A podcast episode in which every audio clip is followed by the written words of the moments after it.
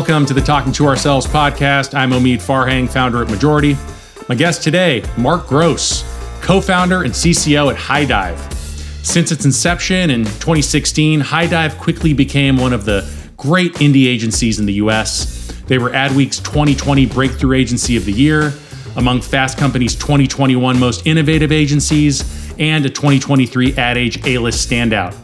Highdive is the agency behind some of your favorite recent Super Bowl ads, including Anna Kendrick and Barbie for Rocket Mortgage, Seth Rogen and Paul Rudd for Lay's, my personal favorite, Bill Murray reprising Groundhog's Day for Jeep.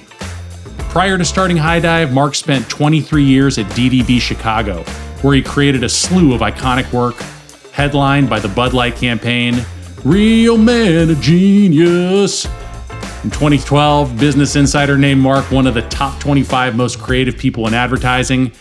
His list of awards includes an Emmy, two Cannes Grand Prix, and many more. Mark's been a part of more than 75 Super Bowl ads, placing number one on USA Today's ad meter four times.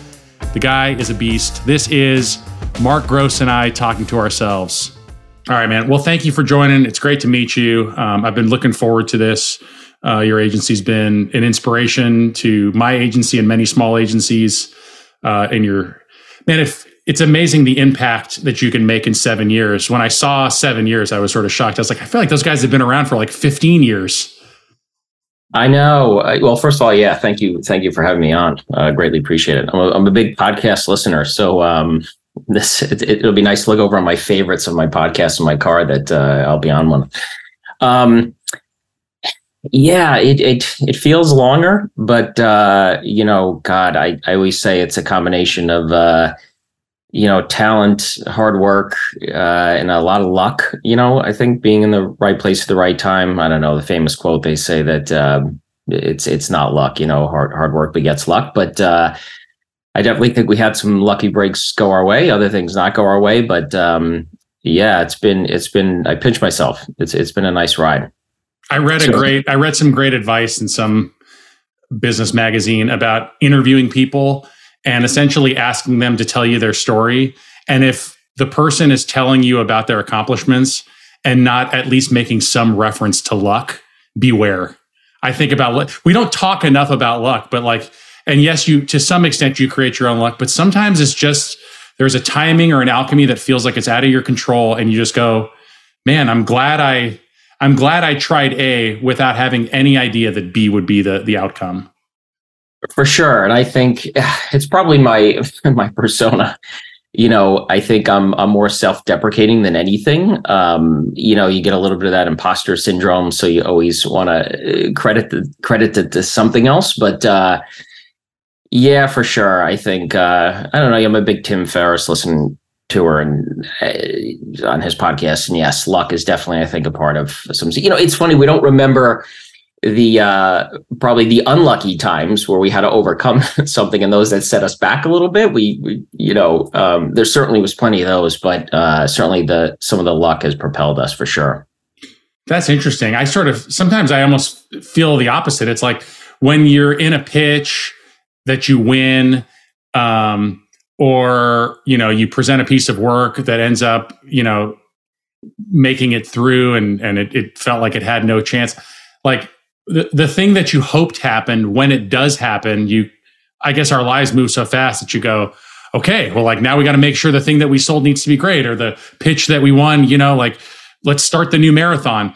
So and i think a lot of athletes talk about this too. It's like when we win we're supposed to win. When we lose we lament the losses and beat ourselves up.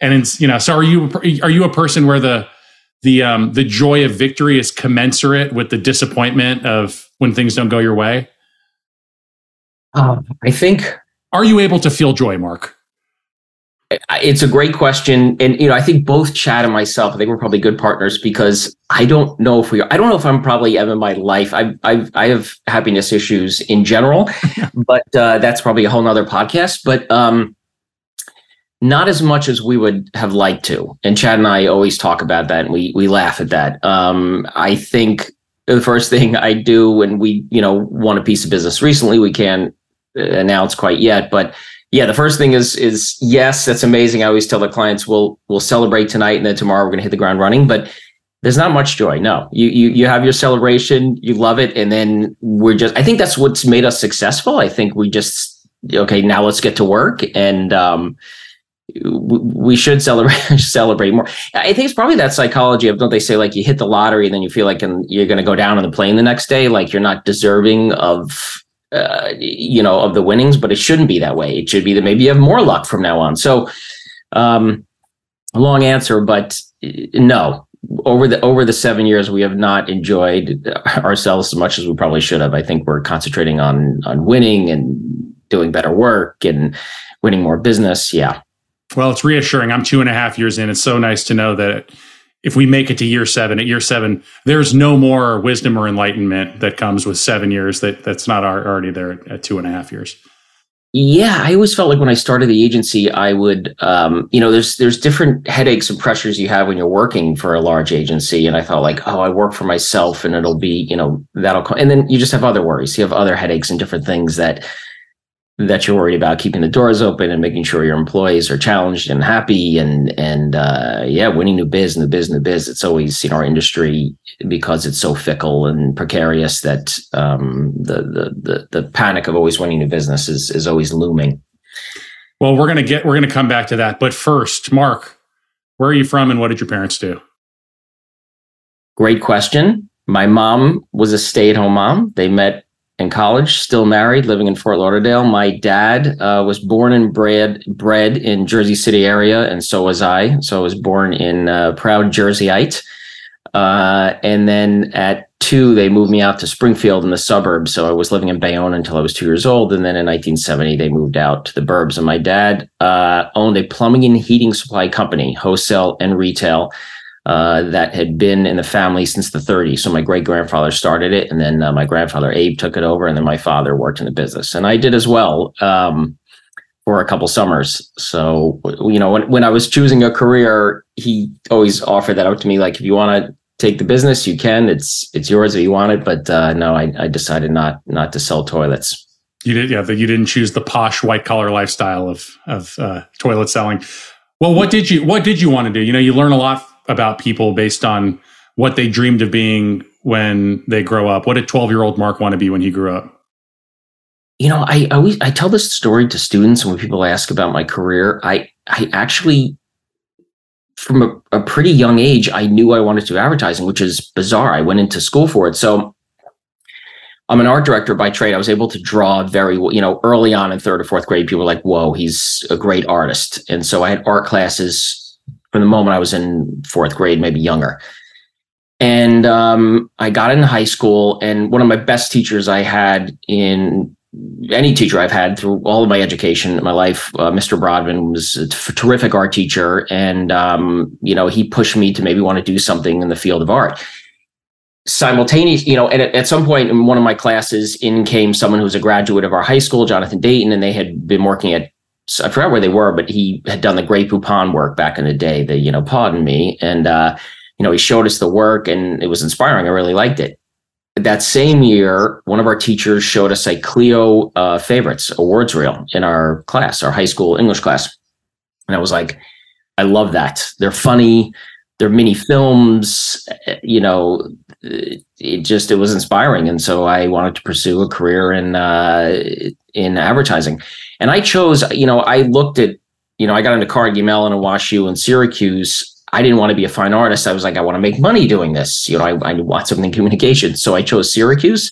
Um, but I, I brag and tell people I got into WashU, even though uh, I chose Syracuse as the better academic school. But um, yeah, I, I went into school, uh, had core art my uh, freshman sophomore year, and then your junior year, you have to choose what you want. I was I was paralleling graphic design and advertising, and I chose advertising design. And I got an internship at Chiat um, while I was in college, and that was it. So yeah, young twelve year old Mark, I guess, um, wanted wanted to get in advertising. It's kind of boring. I have no other, uh, you know. Now Mark, advertising Mark, would like to do something else.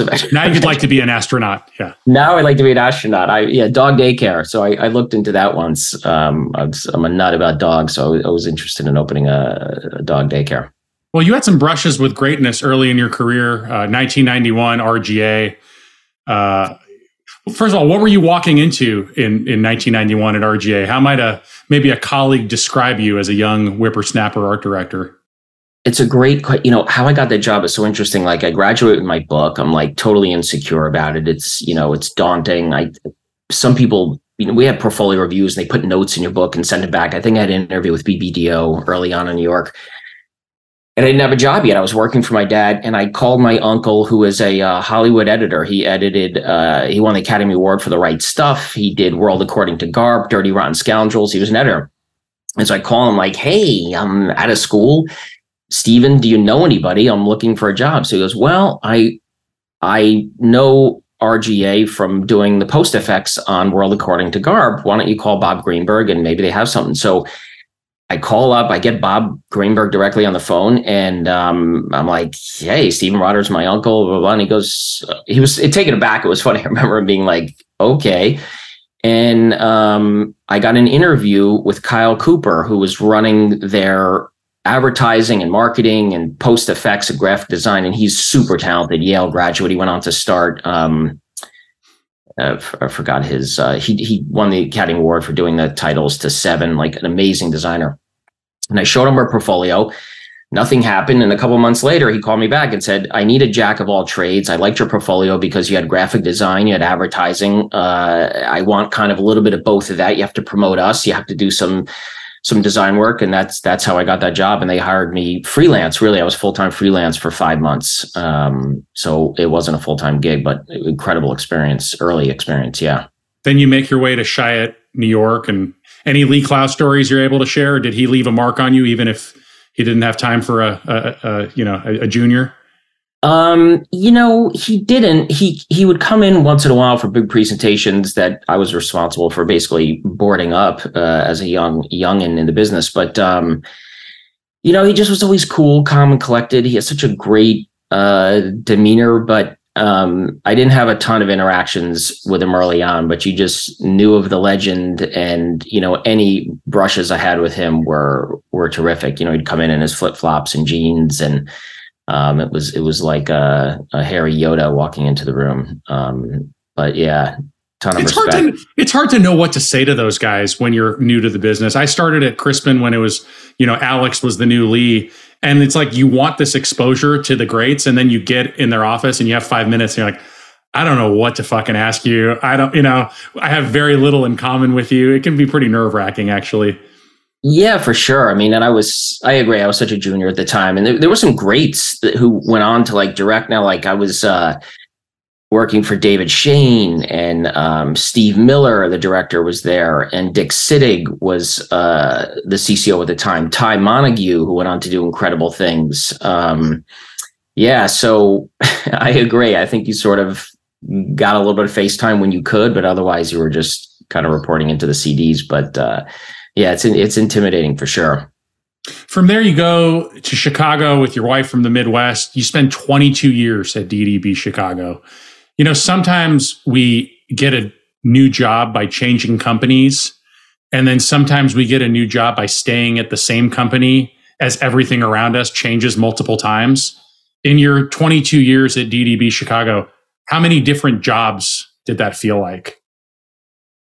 Well, it's funny, my titles were getting better, although I stayed in beer for a long time. And really, at the time in that run, it was such a terrific client and such a great place to be in the business. So I started out there as an art director, immediately got promoted to creative director on what was Bud Light. Uh, you know, they they picked CDs on Budweiser. John Immesoete, who was my CD time, picked myself and Bill Cimino, my partner, on Bud Light, and we rode that for a long time. And uh, you know, eventually uh, my partner had left and John had left and made room for me to become group creative director of the account. And that was a tremendous promotion, having one of the best accounts in the city and, and running it. Um, and then uh, and Patterson came in. I never really raised my hand for CCO. Part of me wanted to like just stay below the radar. I was happy with what I was getting paid and happy with what I was doing. And uh, and Patterson came in and then promoted me to executive creative director. So you know, I always tell everyone I love, you know, the I, the three things I always say are: Do you like who you're working with, what you're working on, uh, and what you're getting paid? And you know, I always had all three of those, and so I felt like there was a progression in my career, and I certainly try to hop a few times. We were going to go to Burnett once, so we never did. And um, I looked around, but I, you know, part of me, I, I didn't want to rock the boat until, you know, I got edgy and started Highdive, but uh, it was great. And then, you know, we were winning awards. We created Real Men of Genius at the time there. I, was doing Super Bowl work. They had a ton of production. So you're getting your feet wet in production. Production is always the most fun, I think, in the business. And so it was, you know, it was great. I had a great group of people I was working with, uh, even though probably too male oriented at the time. um, those were the times back then, but it was great. Man, you glossed over Real Men of Genius. I'll go ahead and say for you, definitely the best radio campaign of all time, you know, in contention for one of the great comedic campaigns of all time. Um, any creative listening to this who doesn't know Real Men of Genius, please hit pause on this episode and go Google it immediately. Mark, my question to you what's your favorite Real Men of Genius ad, and can you recite it from memory? I probably will not be able to recite it from memory. That's for sure. I don't know if the one I wrote, so many, you know, we did about 250 of them. And so, so many writers did them. Um, you know, of course, my, I'm near and dear to the first three that Bob Winter had brought in, um, which was bowling shoe giver outer, foam finger inventor, and golf ball picker upper. Um, I, probably my favorite that uh, myself and Bill wrote together was Tiny Thong Bikini Wear and uh, Taco Salad Inventor. Um, I always had a thing for taco salads. It was it was it was such a great because you your writing them was kind of like you were a stand up comedian. Like, okay, what could we you know rip on? And you just write all these topics down. And I just always laughed that people would call it a salad, and yet you had ten pounds of sour cream and guacamole and cheese on that thing, and it's like it's anything but a salad. So probably taco salad, but oh man, I don't think I could. Uh, it's been a while since I heard him. I, I cannot, you know. And my favorite line from it was, you know, it's a salad, isn't it? You know, a 10,000 calorie creation. I, I forgot him. Man, there's, there's so many. They're so good. 250 of them is incredible. Taco salad was high up there for me. I think my personal favorite was uh, Mr. Cargo Pants Designer. Bud Light presents Real Men of Genius. Today we salute you, Mr. Cargo Pants Designer. Mr. Cargo Pants Designer. You finally gave us what we wanted. The military look without all that bothersome drilling, marching, and shooting. Fashion victory. Is that a banana in your pocket? Yes. And an orange. And a pocket comb. And an extra set of keys. And my sunglasses. Totally prepared now. How many times have you been in a restaurant and thought, Man, I wish I'd brought my own jar of mayonnaise. Now you can. Yeah! So crack open an ice cold Bud Light, oh Prince of the Pockets. Some may fill your shoes, but no one can fill your pants. Mr. Cargo Pants Design. Bud Light Beer, Anheuser-Busch, St. Louis, Missouri. Yes, I forgot who. uh Totally prepared now. Yes, and those were it was so fun to do those lines because we wrote so many of the uh, singer lines. We had a chorus singing as well as Dave Bickler, who was the singer on Survivor, and um, we would just we'd get go into the sound studio. It was Scandal Music at the time in Chicago, and we'd go in there with just a list, and he'd put on the headphones, and we'd be like, "All right, sing totally prepared now." He'd be like, "Totally prepared now," like perfect. Okay, sing. You know, these pants are itchy, and he would just blast them out. Um, we'd break for lunch, we'd go back in, we'd do some more. So yeah, it was it was a highlight of the career for, of my career for sure. Um, a lot of great writers touched that. Jeb Quaid, who we uh, often use for freelance, was a really funny writer, and he wrote uh, 80 SPF Sunwear, um, which was one of my faves, and uh, Jorts, Jorts Inventor. That was the other good one. So now let's get into Highdive. You co-founded it in 2016. It's become one of the best indie shops in America. You know, after you know nearly a quarter of a century at one of the biggest holding companies agencies and it sounds like you were really happy for for your time there. What was the impetus to start your own shop? I mean leaving these places the longer you stay the, the harder it is to leave and they incentivize you not to leave. And and what, what did that decision look like for you?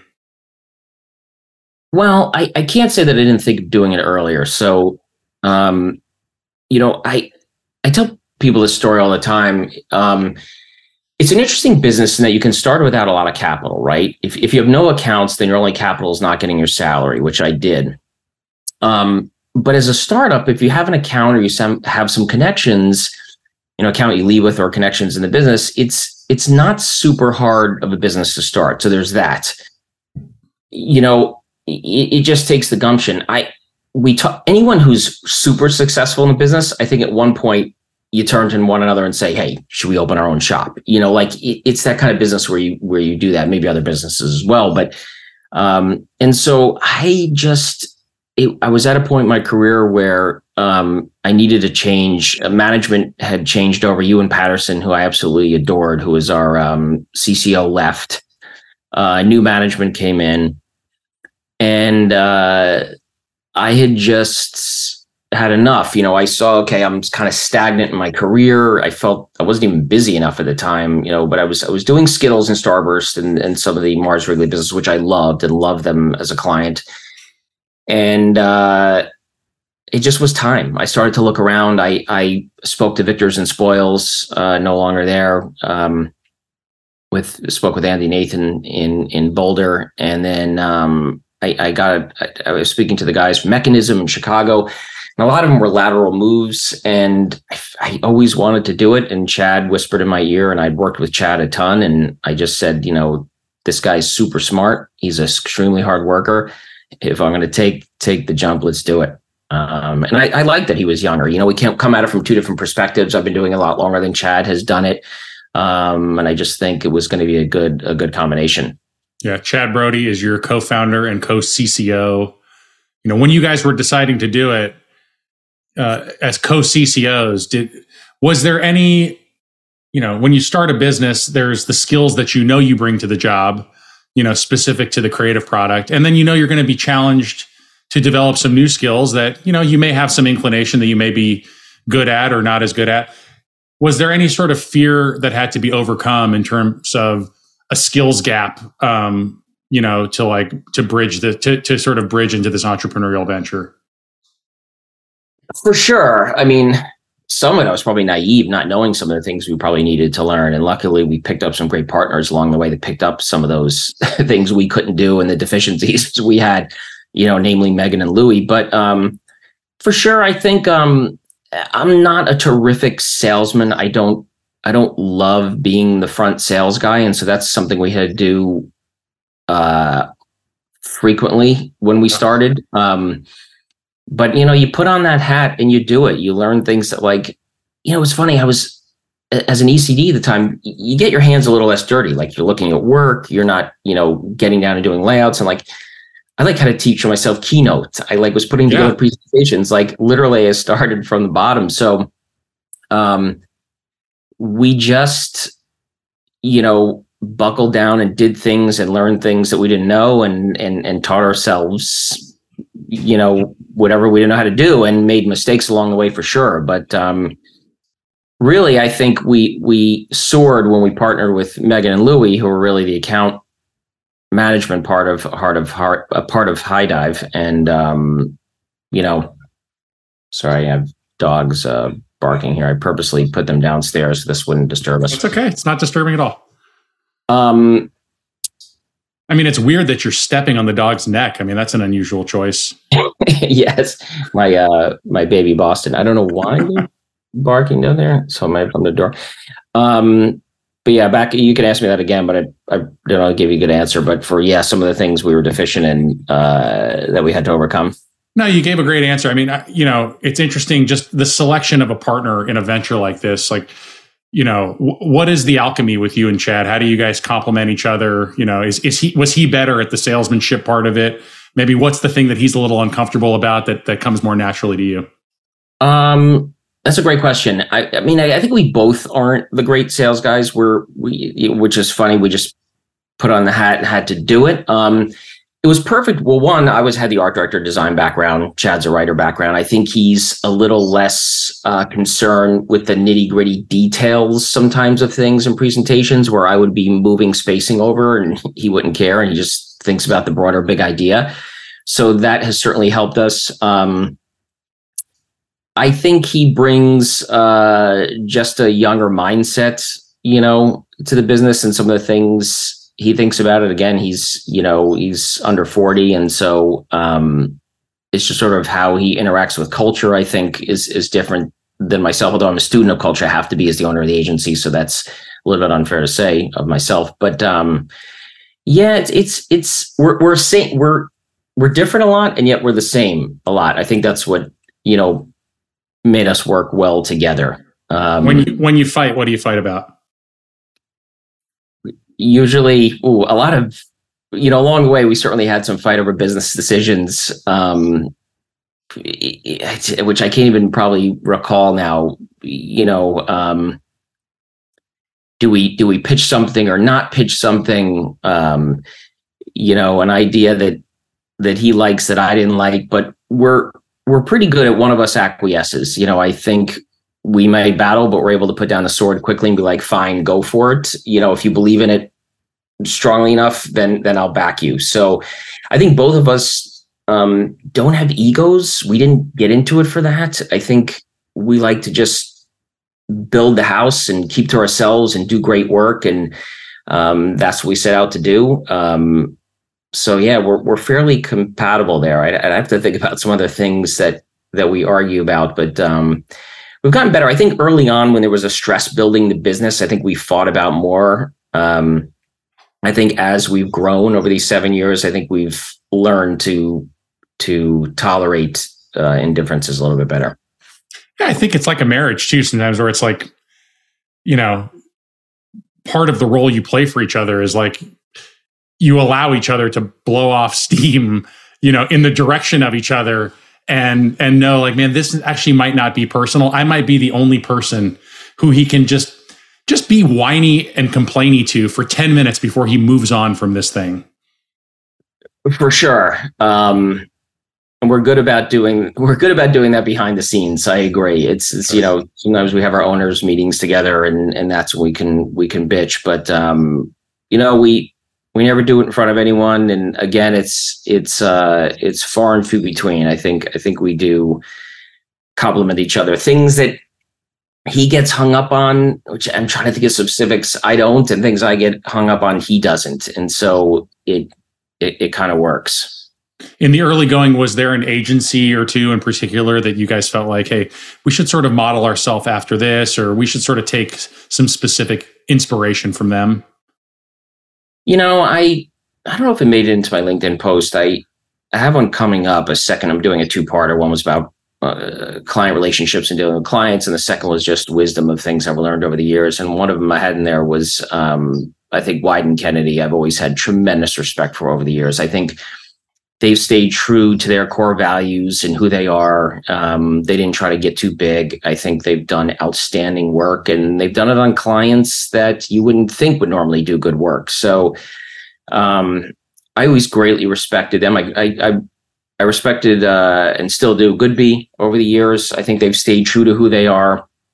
Um, you know, as much as I I, I loved Crispin back in the day and what they were doing, you always heard the stories. And again, this is a judgmental seeing it from the outside. I know you said you work there, um, but they they didn't keep accounts for a long time. I think they burned hot and fast. So they get them in, they do it great, and then they lose the accounts. So I think we're interested in doing that at Highdive. You know, we're definitely a bit about uh, healthy client relationships are important to us. So you know, I, I didn't like the agencies that come in that are the flash in the pan. I like the ones that that stay true and do it consistently over time.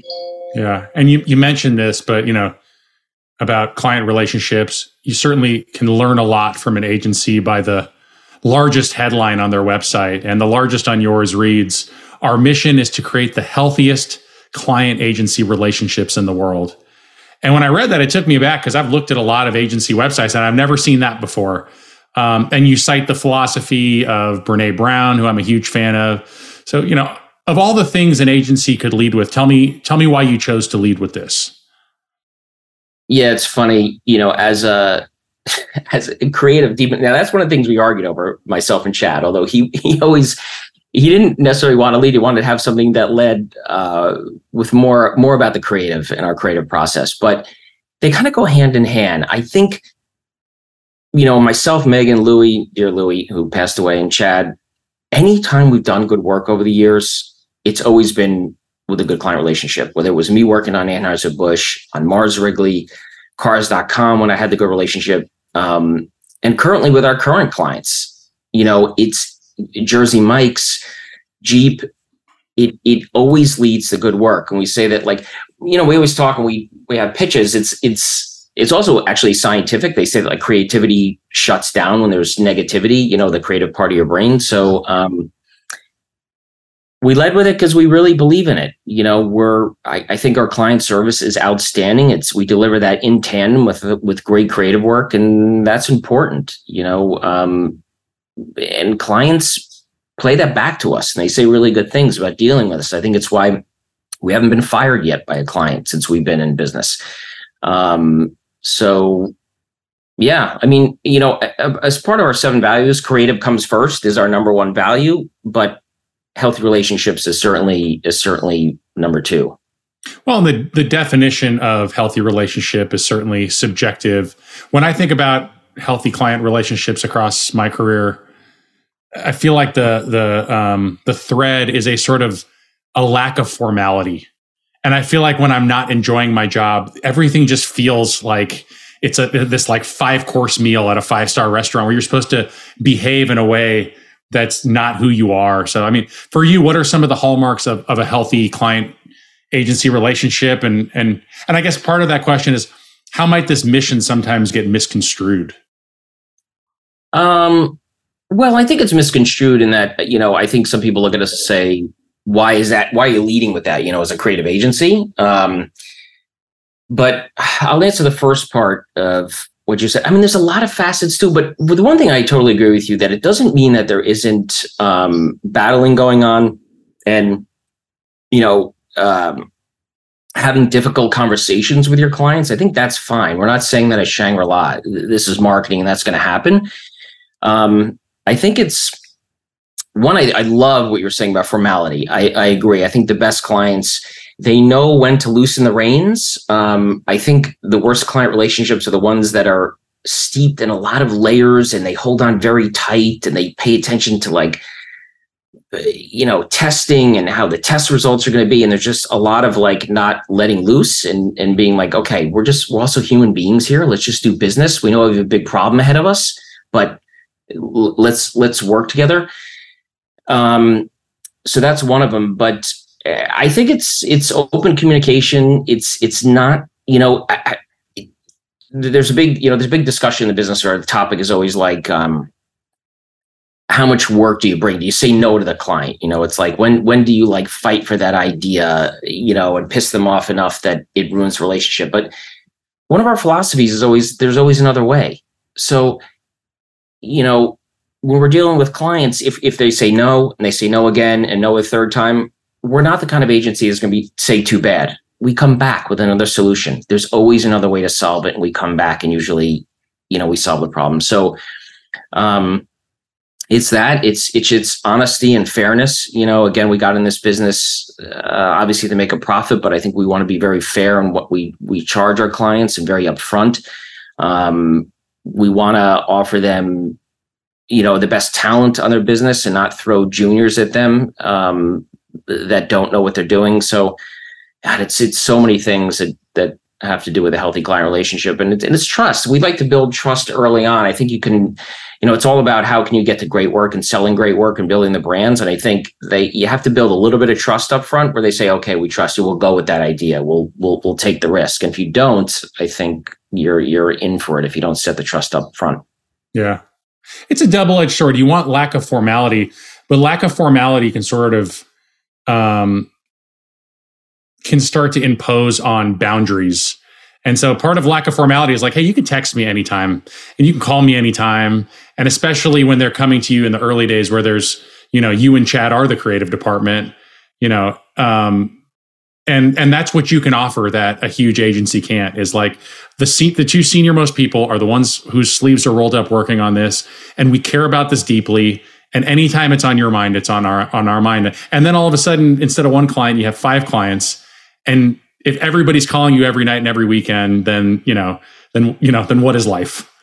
Uh, absolutely, I agree with all that. Luckily, we haven't had the clients that have text us all the time on weekends, but um, it's it's such a great point. I think it's one of the things that helped us succeed. Um, is telling clients that same thing. We we we do we are still very involved in the business. Myself, Chad, and Megan. Um, we don't do the ivory tower thing, and we say that exact thing that you said. We're like, if any you got a problem anytime, you let us know. Uh, text us, call us. We're in the meetings with them. Hey, maybe I won't be able to make a couple of small meetings, but um, you know, we're there in the trenches, uh, and it's it's it's helped us. Um, but luckily, we haven't had that. I mean, Louis, the great uh, late Louis, uh, we miss him so much, but he was really good at getting in with clients and not minding at all. Sometimes he's had conversations with clients at 10 at night, you know, on a Saturday yeah. uh, and loved every minute of it. so um, if you like it, it's fine. Open up that door and allow for the communication. If you don't, I guess you got to set the boundaries. But um, yeah. luckily, no one's no one's overstepped. We're happy. You know, and I agree. If you're passionate about a business or we're growing something so special, you don't mind taking those calls. You know, um, yeah. Yeah, uh, and and you know sometimes one call Saturday night at 10 p.m. might circumvent three weeks of of going in the wrong direction. You know, for sure. Um, you, you know, it's like I always I said in one of my posts, I just did this thing on LinkedIn that like even just going to dinner when you're out in production with your client is so valuable to like get out of the work environment and talk about things. And I think like it's not just sort of laugh and have a good time, but you also maybe solve certain things uh, over those dinners. But it's a great it's a great time to build a relationship with your client.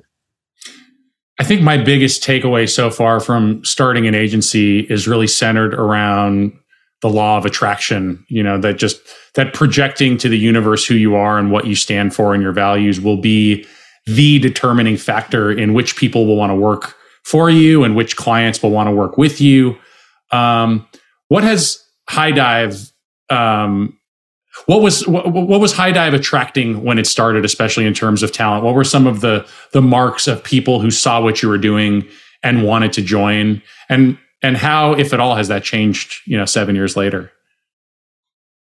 You know early on it was people that had worked with us before. It, it literally it was all relationship based that's who we started the agency with. So riley duggan sarah uh, pat burke um, Pat Burke knew Pat Seidel and Chris Rose.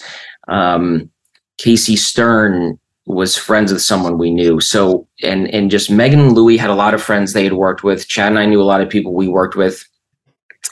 And I think you know it, it starts with the work so they started to see the work we were doing and then we had conversations when we go to hire them and they know what we're about and what our reputations were in the business and and that's how we built the agency um, we you know now, of course, we've grown much bigger. We're over 100 people, but early on, those those first 20 people, 30 people were all people we worked with in the past. Um, so I, I think they bought into to us to, you know, the values we had when they worked with us, even outside of Highdive and what we stood for. Um, and sort of being good people with integrity and being authentic, you know, and having no hidden agendas. Um, and not trying to be right all the time and things like hmm. that. Mark, I don't know if you know this, but you know, relatively newer, you know, independent agencies are supposed to specialize in, you know, social, TikTok campaigns, you know, a little precision marketing, a little B two B. Um, you guys may, seem to miss the memo on that. In, in just seven years, Highdive has carved out something of a niche as a go to shop for some of the best Super Bowl ads of the past decade uh, for the likes of Rocket Mortgage, Lay's, Jeep Dodge. Um, a big part of this is you know you you you you've produced a ton of Super Bowl ads in your previous life at DDB, but but still, be honest. Was this part of the original pl- plan? Was sort of offering an expertise specific to to Super Bowl? It was not. Um, you know, it's it's a pretty it's good niche. That's a pretty good niche. Yeah, I'll take it. I'll t- I'll yeah. take it. Um, you know, I was fortunate enough, like I said, at DDB to do so many Super Bowl spots and for multiple brands, you know, cars.com uh, and Skittles and Bud Light. So we, we, I got to be a part of a lot of them. Um, it really, it wasn't the plan, you know, to be honest, our, our very first meeting uh, we had with Jeep, you know, when you show your reel, um, you start by showing your reel from your other agencies. And so we had some big Super Bowl spots in there. And you know, Jeep, I think they answered our email and said, Hey, you might you might be the the the, the agency we're looking for. This is great. We love your work. And so from the very start, you know, they knew we could do that type of work.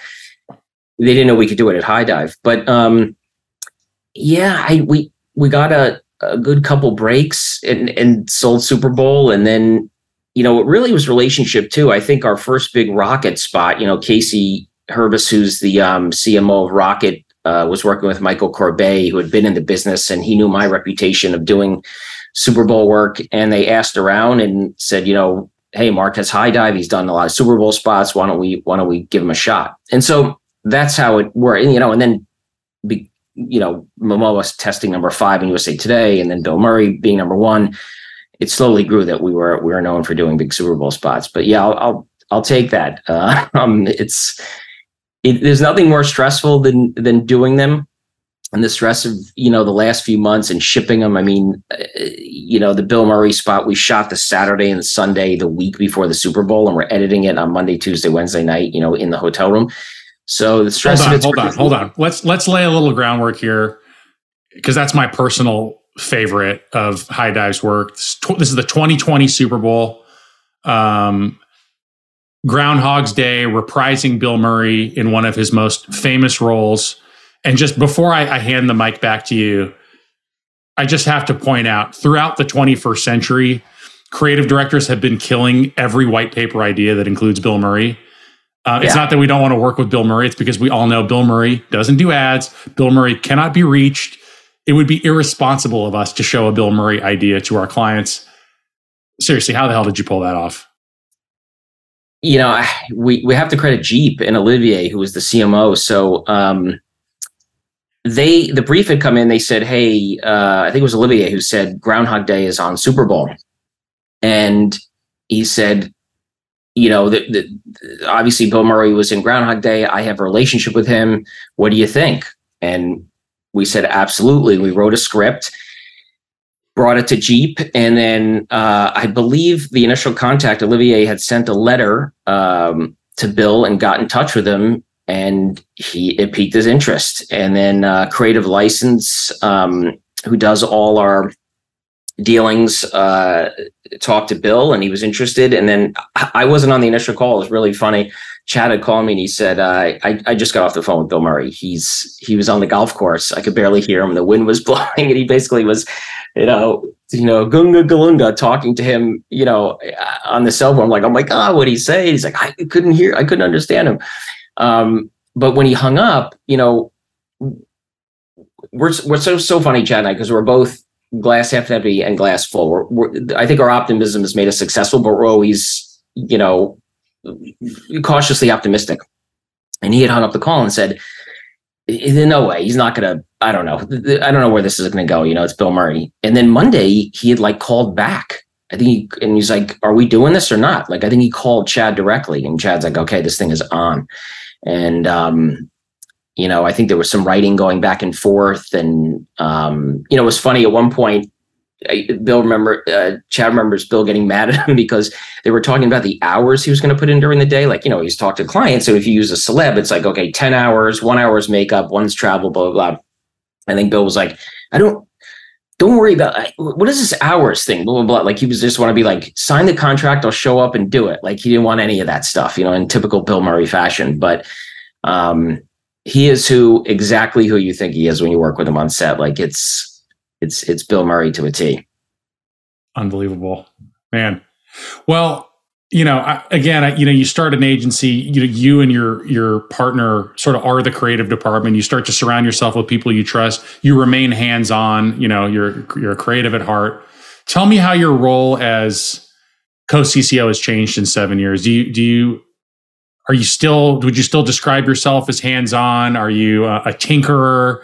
You know, are you okay seeing something that Highdive produces when it's finished? Do you do you need to feel like you you you at least have your fingerprints on every edit? Where where are we seven years in? That's a great question. Um, so I'm not a tinkerer. Chad is more when you asked about the difference between our relationship. I think he likes to do that more where I like to um, trust in that's a bad word, but um, I'm a little bit bigger picture. However, um, we're still very involved in all of our businesses. And it's interesting. I always thought that that might be different, but seven years in, um, I see every edit. You know, to make things work a little more smoothly, Chad and I sometimes we work together on accounts, and other times we split things up, and so it allows us to just put more attention to our individual accounts. Um, whereas you know Chad might oversee Airheads a little bit more. I'm overseeing uh, Jersey Mike's, but we we share work with one another. But I I don't tinker. I I let our teams do their thing, but I'm still very involved in the work. Um, and that might change three years from now, but um, I think that's why we started the agency. We're both creative guys at heart, like you said, and um, I, I, have no interest in coming in be like, okay, everyone, do your work. It's, you know, I'm going to be golfing. Like, um, although I would like to take some more days golfing, but we're still involved in the work. Um, it's what we promise our clients. It's it's what we like to do. Um, you know, I, I, think there are small things like if guys are really banging out radio on a certain account, like I don't need to see all of those. You know, if we're doing Super Bowl, I'm involved in the edit. If you know we're doing a big round of Jersey Mike spots with Danny DeVito, I'm very involved. I actually go to the shoots still all the time. Chad was just out on a shoot uh, for State Farm, so um, long way of saying uh, we're still very involved, both of us. Yeah. And you know, part of it is a sense of obligation to go to the Jersey Mike shoot. And another part of it, I, I sense from you, and we share this, is like, you know, you're from Jersey. You were supposed to sell toilets. I'm from Arizona. I was supposed to take over my dad's bar. Like, if you don't find it fun to go, you know, all these years later to go to set and do comedy with Danny DeVito, then like go do fucking something else. I agree. I agree. Something's wrong with you then. Um, it's again, it's from the very heart of why we started the business. Like I think, and, and Chad probably even loves it a little inkling more than I do. And um, not only that, like first of all, it's Danny DeVito. Second of all, it's an important account to us. Third of all, it's a terrific client. They're amazing people, um, and it's just it's it's a good time. They're not you know, um, when we talked about clients, uh, you know, a couple of minutes ago, they're not one of those clients that, you know, holds on to everything extremely tight. They have trust in us. There's certain things they want done. We do it, make sure we, you know, we're, we're buttoned up, but they're great. So yeah, I, I love it. Um, production always was and always will be, I think, one of the most fun thing. You know, we're making short films. The world sees them. You know, my parents to this day call me up when they see the work. Send me the work. You know, what are you working on you know and it's it's it's why we do this you know the the, the hard part is the coming up with the strategy and racking your brain and trying to sell it and stuff going and testing and pitching business and all of that i think is is the hard part you know it's i always say like uh, the architect when you're building the plans you build and build and build but it's finally fun to finally build the house um, and so yeah I, I, I think that that's the fun part i still love it um, yeah, and thank my lucky stars for it. I think all of us, you know, it's it's advertising. We're working. It's technically white collar, but it's still a lot of fun. it's advertising, so uh, it's creative. Mark, like me, you, you remember a time, um, you know, before social media and after social media, and um, and similarly, I feel like so you saw this sort of we've seen this shift in technology. I think for guys who started in this industry, you know, mid to late '90s, and like we remember um, what was valued in managers in our industry, and that has shifted quite a bit. And we sort of came up in an industry where you know it was sort of being lauded to be an asshole and to be you know a, an auteur. Um, and and and I think you know thankfully that's changed quite a bit. And so for us who sort of remember the before and after of the of the asshole creative director as this heralded thing, like you know, we've kind of adapted our styles of, you know, we we had I don't know about you, but you know, I worked for bosses who were really hard on me. And in some ways I look back on that with great appreciation because there was this honesty and candor of people who were really pushing me.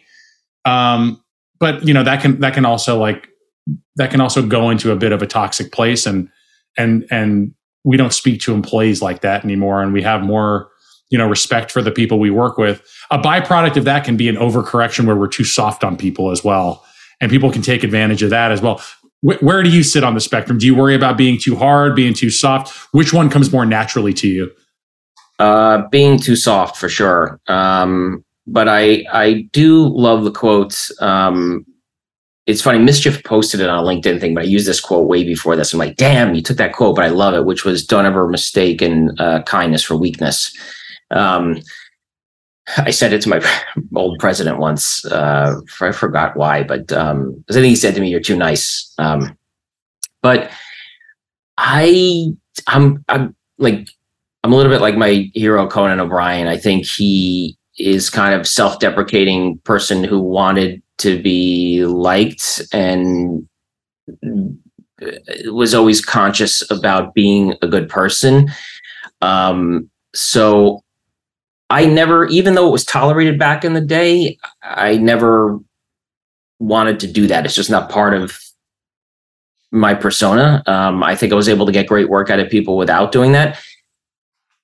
Don't get me wrong. I'm, you know, I could be cold and insular and lack a little bit of empathy for sure.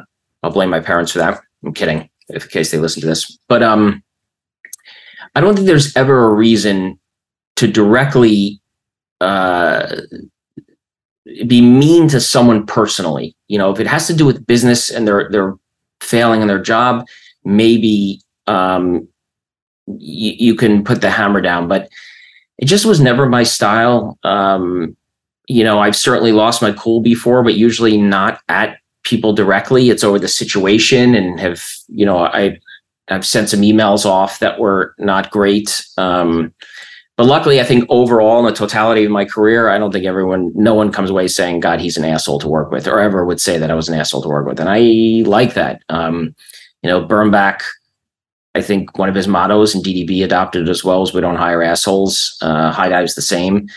Um, I just don't think you need to be that way. You know, and I some of it's youth. Sometimes I think you know people grow. It's when I listened to uh, a big Tim Ferriss fan, and he had on uh, what's his name from Le Bernard and Ripert, one of my great the great chef, and he said the same thing. Like he was a tyrant. I think early oh, Eric on. Ripert. Eric Ripert. Yeah. And he just has mellowed. You know, he's got more zen, and I think he just doesn't do that anymore. Um, but yeah, both Chad and I, although we've probably been seen losing our cool here and there, it's it's not at someone uh, for a personal reason or at people. I don't I don't think anyone could do anything badly enough that they deserve to be uh, reamed or treated badly as a person. Yeah. You you talked earlier about salesmanship in the context of sort of pitching the agency and Chad and you pitching yourselves. You know, now salesmanship comes in the form of, you know, the salesmanship of ideas. And you said, you know, you're attending a lot of these meetings, bigger meetings, you know, where big ideas are being presented and hopefully sold. And what's your approach to that? What's your approach to sort of the salesmanship of ideas in big high stakes client meetings these days? You, you know, are you do you think of yourself as a sort of, you know, incorrigible and energetic presence or a sort of restrained presence? Are you more scripted or more sort of, you know, sh- shooting from the hip? Like, how might a client describe your style of salesmanship? I see. I don't take. I'm always the jokester. I've always been the wise guy my whole life, and so I don't take anything seriously. So I always err on the side of I want. I like to take the tension out of the room. I don't like tension. I don't like stress and tension. So I like just authenticity and being on a very real level. And so I'm very honest sometimes, maybe sometimes to a fault with my clients um, about what I like, what I think about the work. I, I'd say that I'm more low key and you know i've always been considered a great presenter i like presenting the work um, but it's having an honest conversation. Um, i'm not like someone who's extremely pushy.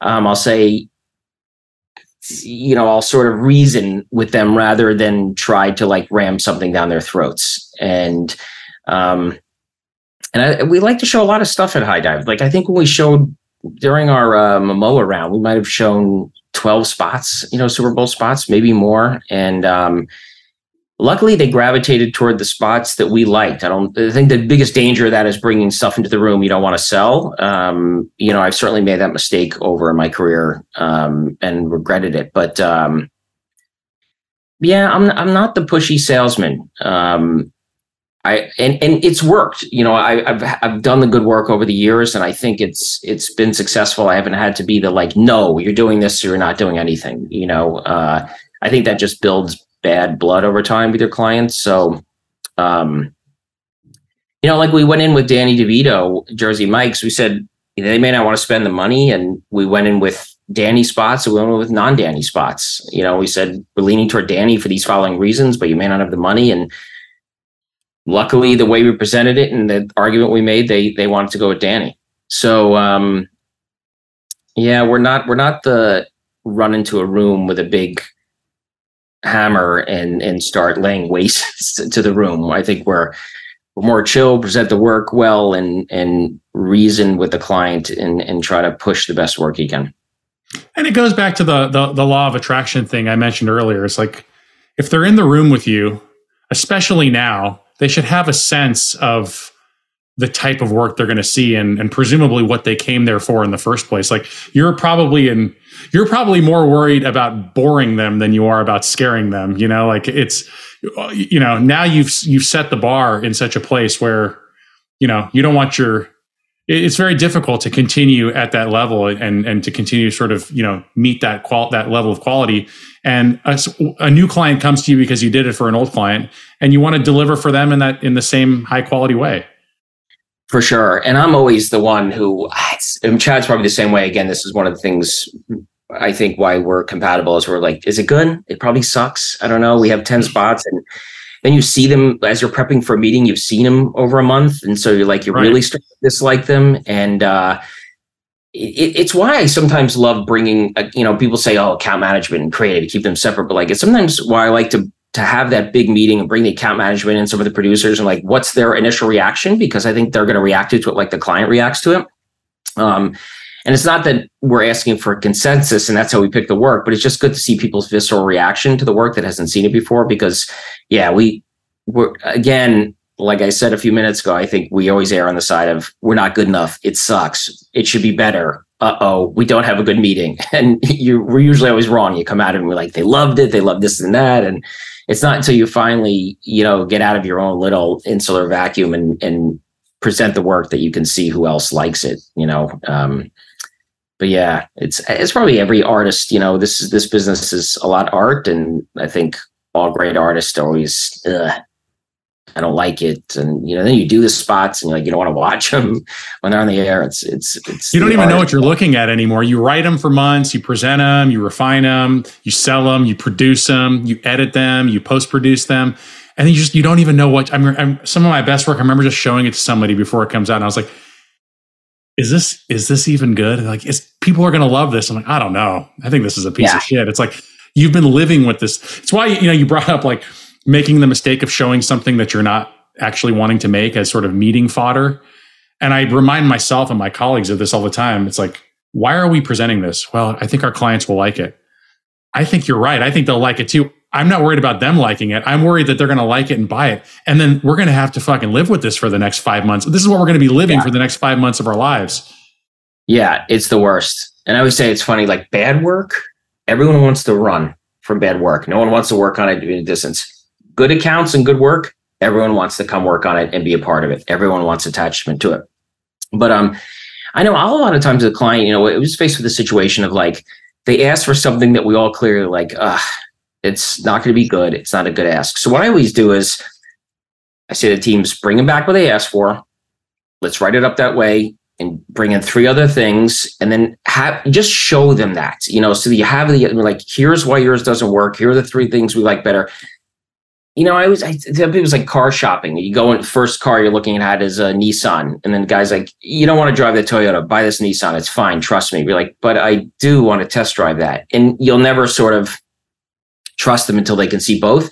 So I always I always like to bring them what they're asking for and try to talk them out of it if we disagree, you know. Yeah. And sometimes sometimes the client's right. We all know we've been there as well. Definitely. Um, the tricky thing with what you're saying is bring them back what they asked for, but then the next step that I'm sure you guys do is can you can you write it in a way that shows someone dared to make a, an earnest attempt at this to actually make a good.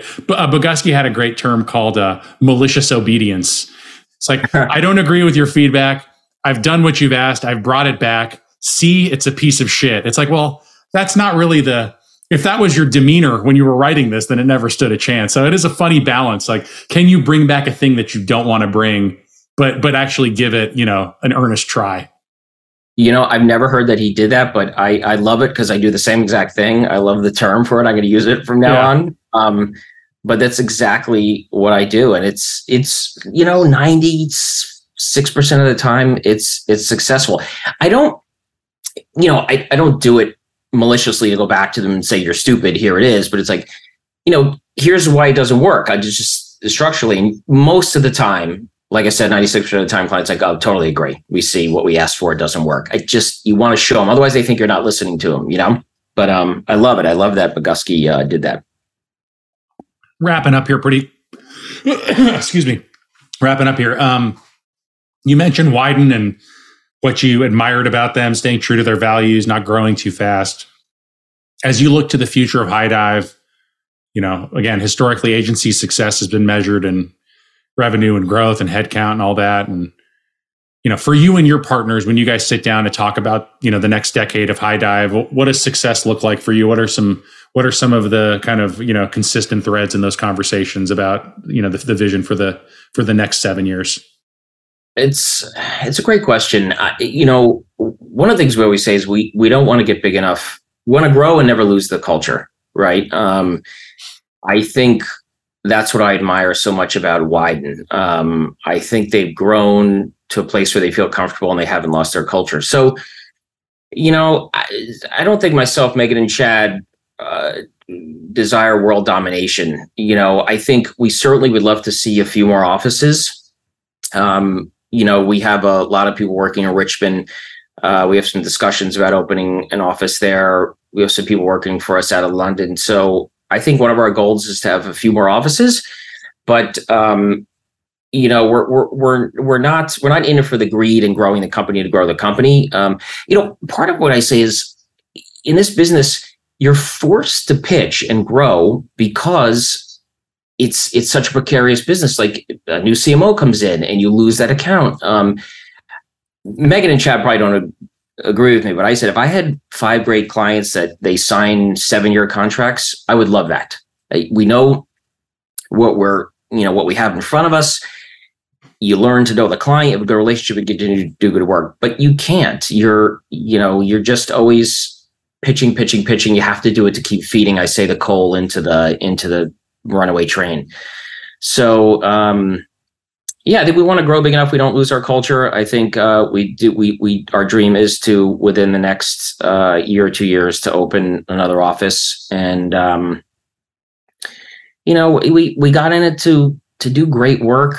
Um, I, I, we like the recognition, myself and Chad, but it's not something we got in it for. I mean, don't get me wrong. We we like to see it, but like we talked about earlier, I think one of the people, the type of people who you win it you're like yay! Okay let's get back to let's get back to work. We probably should enjoy it more but um yeah slow steady growth keep the culture uh, you're not responding to the to the emails from the random strangers and bots promising to help you um, get acquired for top dollar by a venture capital firm in mongolia we get plenty of uh isn't it amazing? firms contacting us yeah. like crazy. I know. And like the weird thing it's not even like a personal call of like hey this is so and so maybe we could do this for your business. But that's always dangerous you know um, private equity they you know they're in it for their own investment and they want to do whatever they can to see a return on their investment. So i don't know if they have their best interest in mind. You know if you're ever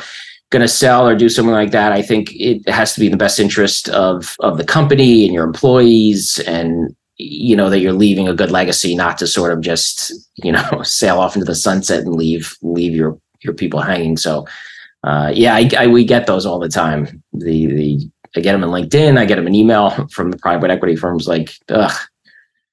Well and i think you know for both of us it's like we have the benefit of knowing our history. You know you've had friends who've worked at agencies who started agencies and you know sold some or all of them. And it's great to be able to go and talk to them and just take a poll of you know uh, who feels great about it 10 years later who regrets it 10 years later who tries to buy back their stake you know 10 years later who you know turned that relationship into rocket fuel. So i think just to be able to you know tap into some of these you stick around long enough in this industry and you're going to have friends who've sort of done everything and be able to tap into that wisdom. For sure. Yeah and, and again i say if you're going to do it it probably you're doing it selfishly to just make money and run, or you're you doing it that it maybe uh, does something at the benefit of the company and you know gives you a, a um ways of working you weren't doing before. It adds a new yeah. a new facet to the agency um, and grow. So I don't know. I know I should ask. You know, I know 72andSunny they went they're owned by Stagwell a little bit, and yeah, it was MDC and then Stagwell. Yeah, yeah, and then Dentsu. So um, it's funny. I've never sat down and had those conversations, but I'd, I'd be interested in doing so. You're too busy on set with Danny DeVito. Yes, and and a, and a good guy he is. He's a good guy to be on set with. Um, he's such a professional. He he gets it done. He's been doing it so long. You have no issues with him. You're like standing he, next to this guy, and you're like, you were in fucking Taxi. I know, and you were in One Flew Over the Cuckoo's Nest. I know it's weird when you try to talk to him about that stuff. I think I brought up Taxi once, and he sort of just like looked right, right through me. I don't know if I don't know if he just he was. We were taking a picture later, and it wasn't like a one on one, but uh, I really wanted to talk to him about that because I grew up with Taxi. He's one of my favorite. Louie De Palma is one of my favorite characters ever in TV uh, sitcoms, and uh, yeah, I'd love to have an hour long conversation about that. All right, Mark. We end every episode with the same three questions. Are you ready? Yes. Okay. Number one, what is the word or phrase of advertising jargon that makes your skin crawl the most? I'll I'll say this with an asterisk: qual and quant testing. Um, I think I'm okay with it as long as it's used sparingly and for red flags and to your advantage, not to pick work. So, um, it's you know what was Henry Ford's great quote: "If they asked people what they wanted, they would have said a faster horse, you know, and, and he built a car. So um, I, I always freak out a little bit when I hear qual and quant testing again, because I don't think that that leads to great work, letting groups outside the industry uh, pick pick the work. So that's probably you don't want you don't want a 19 year old in Des Moines to creative director work. No. Yeah. Okay. Oh, yes. Fair. Question number two: What is the most memorably fucked up response you ever got from a client during a creative presentation? You know, I thought about this. I I, I don't have any really amazing stories. You know, when I used to present, I'll give you two. Um, one's a positive, one's a negative. Well, not a negative, but Anheuser-Busch back in the day, they were, you know, we had such a tight relationship with them. They would just basically you know, I've ripped up boards in front of them before because the room just goes silent or they give me they give me a next, you know, and still make fun of me. Like if the spot was bad, they'll make fun of me like for weeks after. That's great. so um probably some great and I should put and I never forget doing that. Some like I presented a spot once and like the room just bombed. I forgot what they said and I basically tore up the board in front of them. Like, well, we're not making that one. Um on, on the opposite side, I heard a positive response once. You know, we pitched um Overholt uh, rye whiskey for the Beam Suntory client, and they said to us that they were texting each other on the side that they, they didn't want the presentation to end. They were like they were loving the work so much that they were like they, they keep going. And I'm like I had never heard that in a pitch in my life, and uh, it was it was really great to hear um, that that that that they said that. But yeah, so both opposite ends of the spectrum there. You know, it's a great reminder, though. I mean, so often the clients we work for, I mean, we're a small part or a medium part of their day. And the things that they're doing when they're not meeting with us are presumably not as fun, you know? And I'm sure they can be pretty, they can be in things that are pretty dense and pretty clinical. And so I take seriously our responsibility to sort of make that hour that we have with our clients. That should be the most fun part of their day. If the meeting's not fun and we're not laughing in a room of eight people, how do you expect 8 million people to laugh? Absolutely. And, you know, I've had, you know, to, to re- remain nameless, I've had clients in the past, like sometimes like we're on Zoom, not current clients, um, and the cameras are off. And, you know, I have, I'm like, we're showing edits. Like this is like the best CMOs I've worked with um, are, are in the trenches with you. They absolutely love the work more than you do. Um, they just like Casey from from Rocket Mortgage loved it, loved every minute of it. He used to fly his client out, and they share a house together, like six of them as a client. Um, you know, go on the shoots, and the same thing with like my Jersey Mike's client. Like they just they love the work and love being there, um, and and being a part of it. So yeah, that's it's. You figure it is the best part of the day. You you if if they're not enjoying it, something's wrong and I, I, think we get off on it too like the clients you know enjoying it it's like you want that affirmation you want you know the, the clients to be giving that good feedback so final question the one that got away what is the one beloved idea from any chapter of your career that you couldn't quite sell it, but it still lives in your heart. Maybe it still haunts you a little bit. Well, one, it's still in the back burner because you know Jeep. Sometimes we presented some stuff that might still come around. So um, there was there was one we presented. It was this beautiful recording of this second grade girl reading this thing about adventure and exploration. And she was reading this letter, and we put it to um, these great shots of Jeeps, you know, exploring. And it just, I remember showing to my wife, and she cried, you know, in in the living room. And so, to this day, we may still sell it. Um, it's on the back burner the other uh you know we had the general there was this fun funny goofy spot that i wanted to sell. It's so silly but uh we had you know it turns out you could do this. Turns out the general is uh great insurance. And it was the turns out campaign and we had we wrote one with fergie where uh Shaq was trying to pack his trunk, and she's like, "Can you, you're gonna be able to fit all that junk in your trunk?" And so it was a junk and trunk back and forth. And uh, I just wanted to make it so bad because it was silly, it was punny. Not that we should do puns in the business, but uh, we contacted Fergie, didn't want to do it, and who's the other guy at Black Eyed Peas? Oh, um, will.i.am.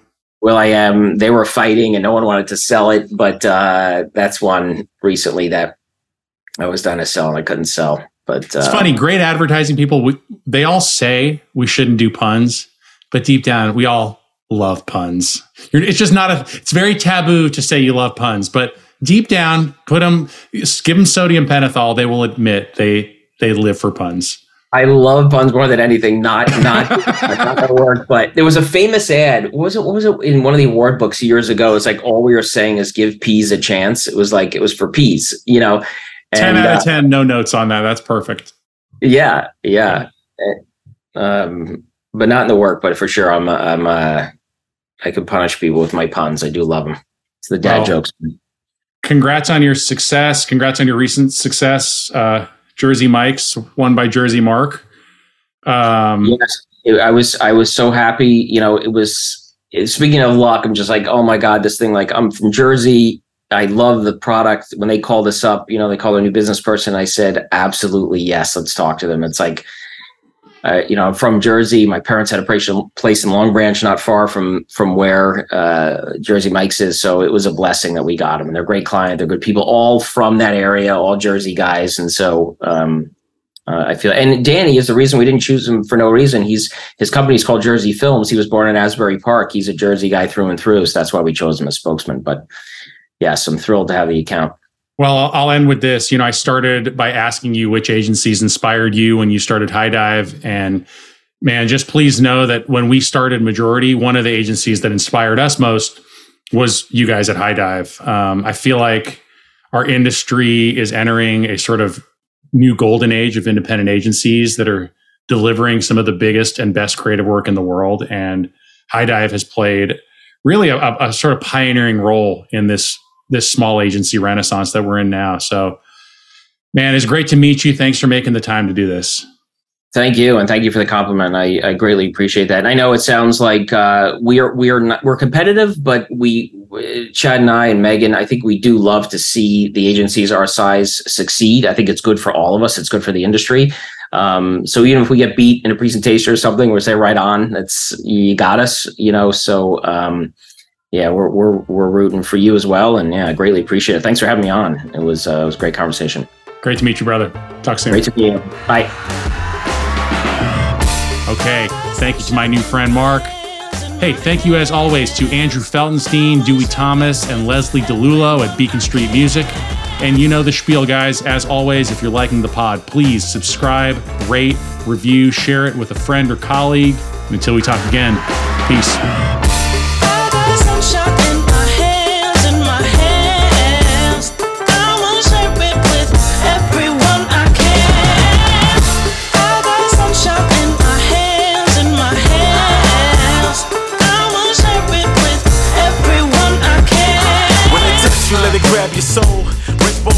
Let them clap for show. Let it rap, your resistance may trap unknowns. Release, feel your heart speak, ballads flowing.